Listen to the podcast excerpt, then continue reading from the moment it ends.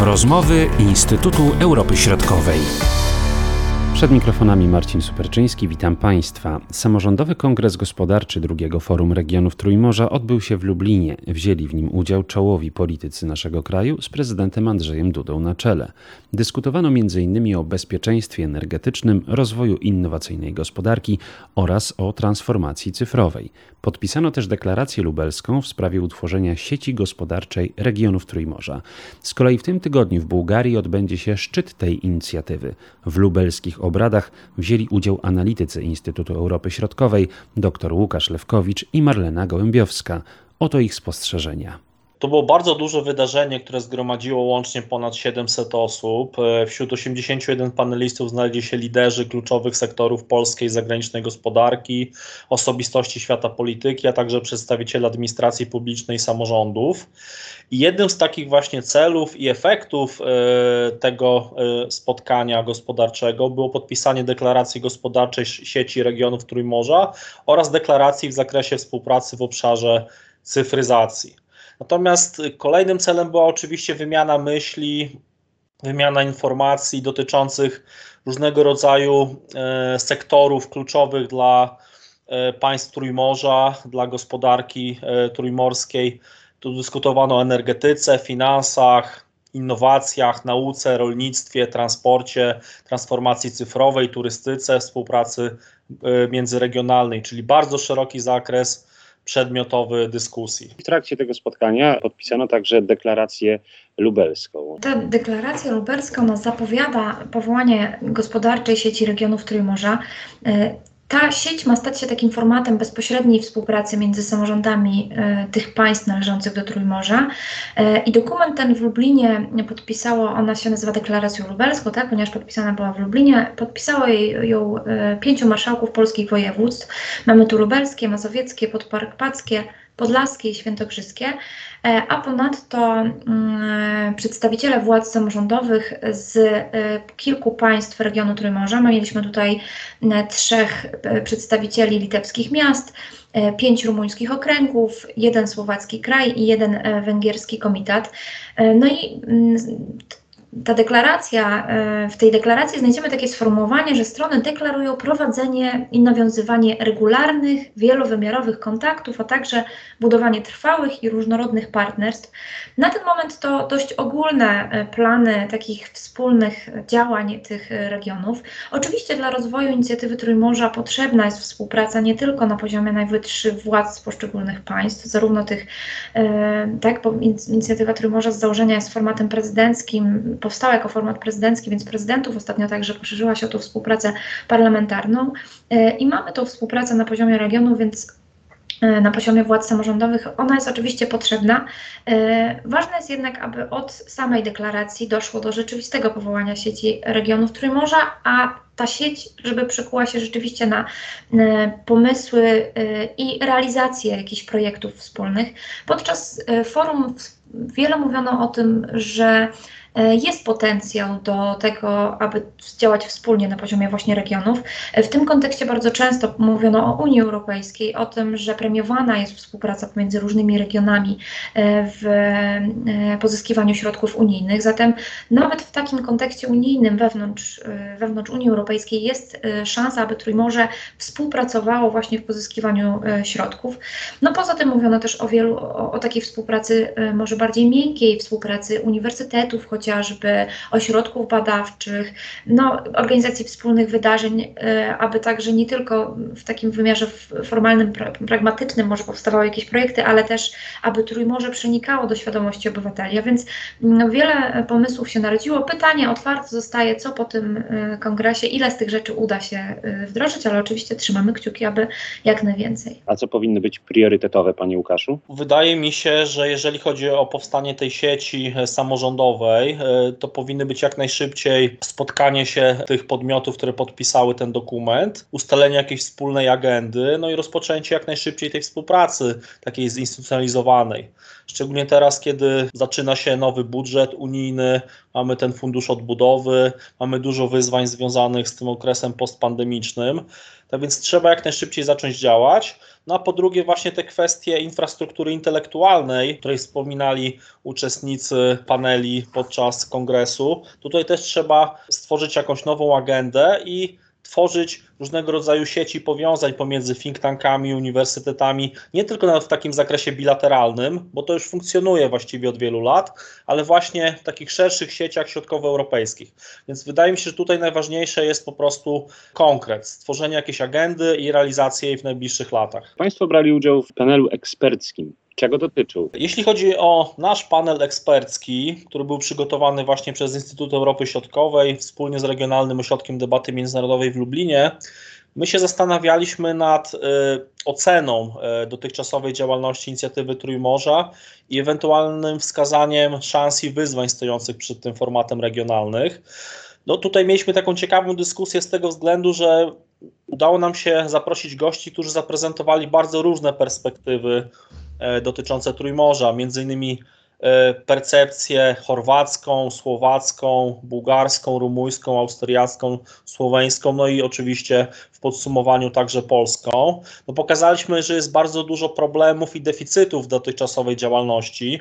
W każdym kraju to trochę inaczej wygląda, ale to pokazuje, że mamy też te różnice właśnie w podejściu poszczególnych państw trójmorskich. Mamy także tych aktorów zewnętrznych, którzy wpływają E, na współpracę w Europie Środkowej, czyli Stany Zjednoczone, które były wcześniej bardziej zaangażowane.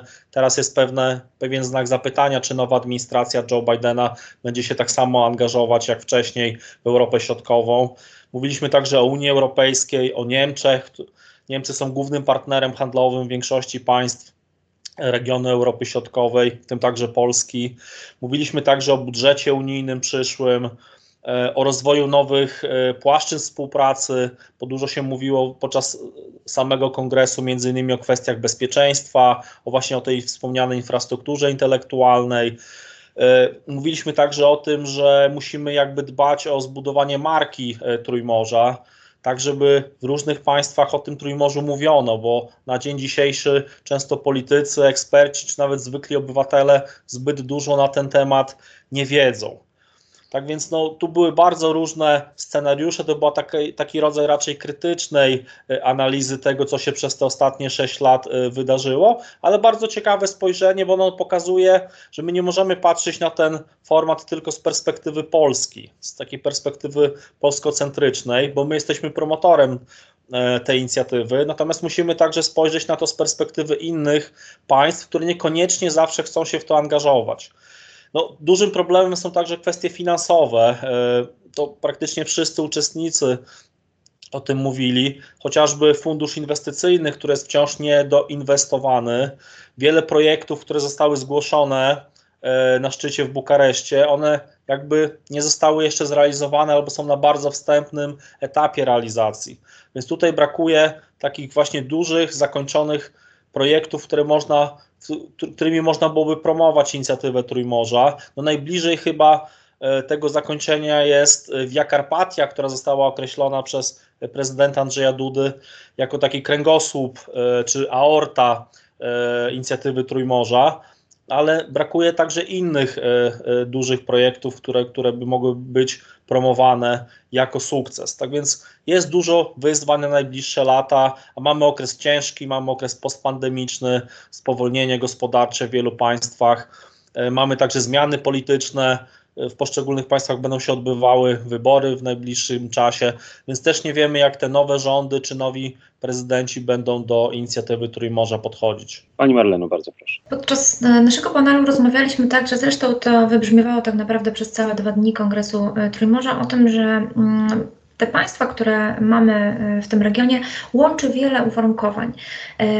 Wspominano o tym, że e, tak, o tym historycznych e, wspólnych, e, o tej o wspólnej historii tych państw, wspominano o tym, że wiele z tych państw borykało się z dziedzictwem poprzedniego komunistycznego systemu, że stały się później częścią jednolitego rynku Unii Europejskiej i mówiono na przykład o tym, że wiele z tych państw tak naprawdę poza Austrią są to państwa tak zwane nowe państwa Unii Europejskiej. Przedstawione było to nieco w kontekście takiego, takiej ironii, że skoro część z tych państw weszła do Unii Europejskiej już w 2004 roku, wciąż nazywane są tymi nowymi państwami Unii Europejskiej. I rzeczywiście ta łatka nowych państw, które potrzebują motoru, nowych motorów rozwoju i takich bodźców do zwiększania E, poprawiania stanu swojej infrastruktury, pomimo wielu lat e, członkostwa w Unii Europejskiej wciąż istnieje i ta potrzeba, tych, e, ten filar Trójmorza, czyli tych inwestycji w trzech wymiarach, w wymiarze infrastruktury, w wymiarze energetyki, w wymiarze cyfrowym wciąż istnieje, ale mówiono też o tym, że istnieje wiele wyzwań, które mogą utrudnić transformację inicjatywy Trójmorza w skuteczną formę regionalnej współpracy. E, bo po pierwsze, e, państwa te często mm, nie są e, takim monolitem gospodarczym. One się bardzo różnią, ich poziom rozwoju jest bardzo różny, ale też mm, ich postrzeganie wzajemne się, siebie jako partnerów gospodarczych bywa niekiedy nawet nie, nie tyle nie, nie, nie istnieje, ale nawet bywa państwa regionu postrzegały się jako konkurentów w przyciąganiu kapitału z zewnątrz. Co więcej, nie są właśnie dla siebie takimi ważnymi partnerami.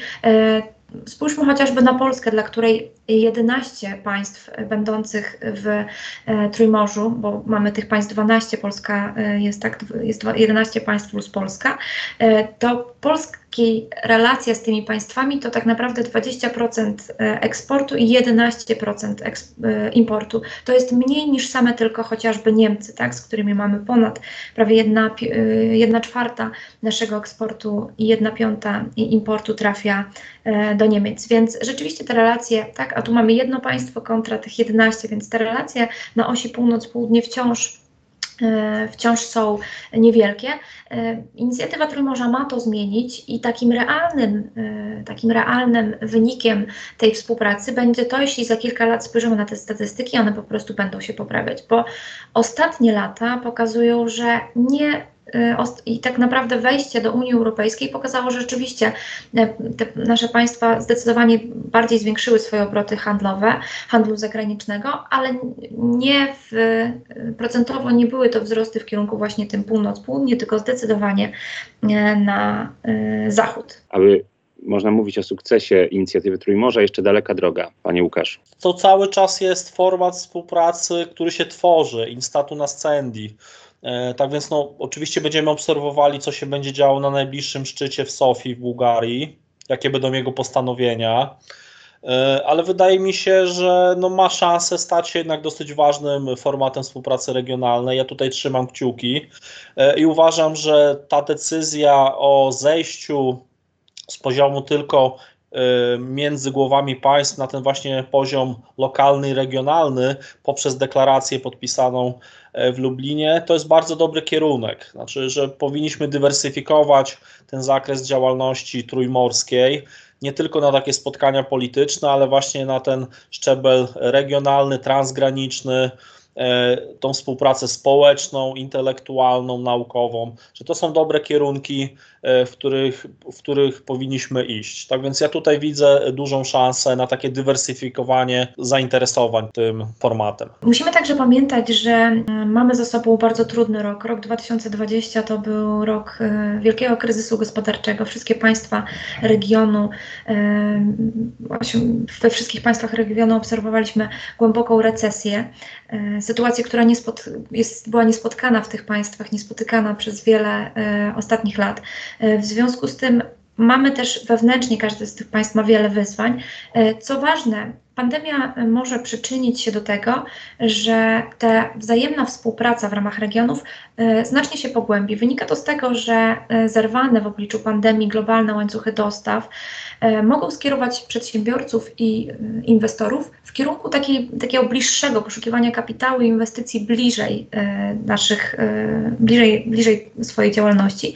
I to jest właśnie szansa dla takich projektów jak Trójmorze. Warto ten projekt promować właśnie w, w tym czasie, w tym okresie okresie postpandemicznym, proponując właśnie tych sąsiadów, których potencjał wciąż jest e, wielki. Pamiętajmy, że przed pandemią państwa te rozwijały się najszybciej w Europie tak naprawdę. Większość z tych państw osiągała znakomity poziom wzrostu gospodarczego i każde z tych państw może czerpać też nie tylko ze swojego wzrostu, ale ze wzrostu sąsiadów, po prostu angażując się w tą gospodarkę, wchodząc tam ze swoim kapitałem, e, dokonując jakichś partnerskich e, inwestycji. Mówiła Marlena Gołębiowska i Łukasz Lewkowicz. Marcin Superczyński, do usłyszenia.